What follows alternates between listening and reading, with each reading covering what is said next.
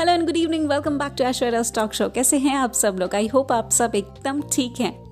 ज़िंदगी को ना अगर सही तरीके से जीना सीखना है तो नेचर का हेल्प लेना बहुत ज़रूरी है। अपने आसपास के एनवायरनमेंट का हेल्प लेना बहुत ज़रूरी है। तो अपने आसपास नज़र घुमाइए और देखिए कि ऐसी क्या क्या चीज़ें हैं, जो आपको लाइफ के बारे में बहुत कुछ सिखा सकती हैं। कभी बटरफ्लाई की लाइफ साइकिल के बारे में पढ़ा है?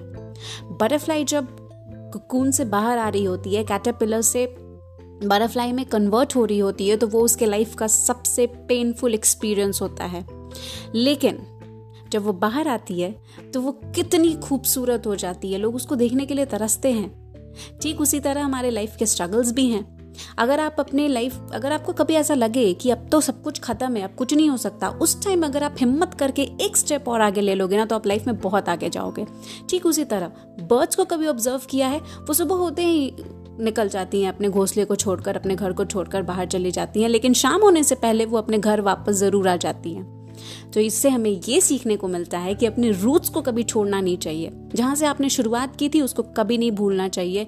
That is the best lesson of your life वो लाइफ का सबसे बेस्ट एक्सपीरियंस होता है। उसको हमेशा अपने साथ रखना चाहिए, क्योंकि वो कहीं ना कहीं, किसी ना किसी सर्कमस्टेंस में आपके काम आने ही आने वाला है।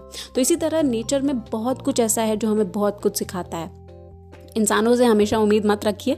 खुद नज़र घुमाइए, देखिए अपने आसपास। लाइफ के लेसन्स को लीजिए। That will be most helpful helpful to you and that will help you to become the highest version of yourself तो इसी के साथ मिलते हैं फिर किसी और दिन। तब तक के लिए have a great day because you absolutely deserve it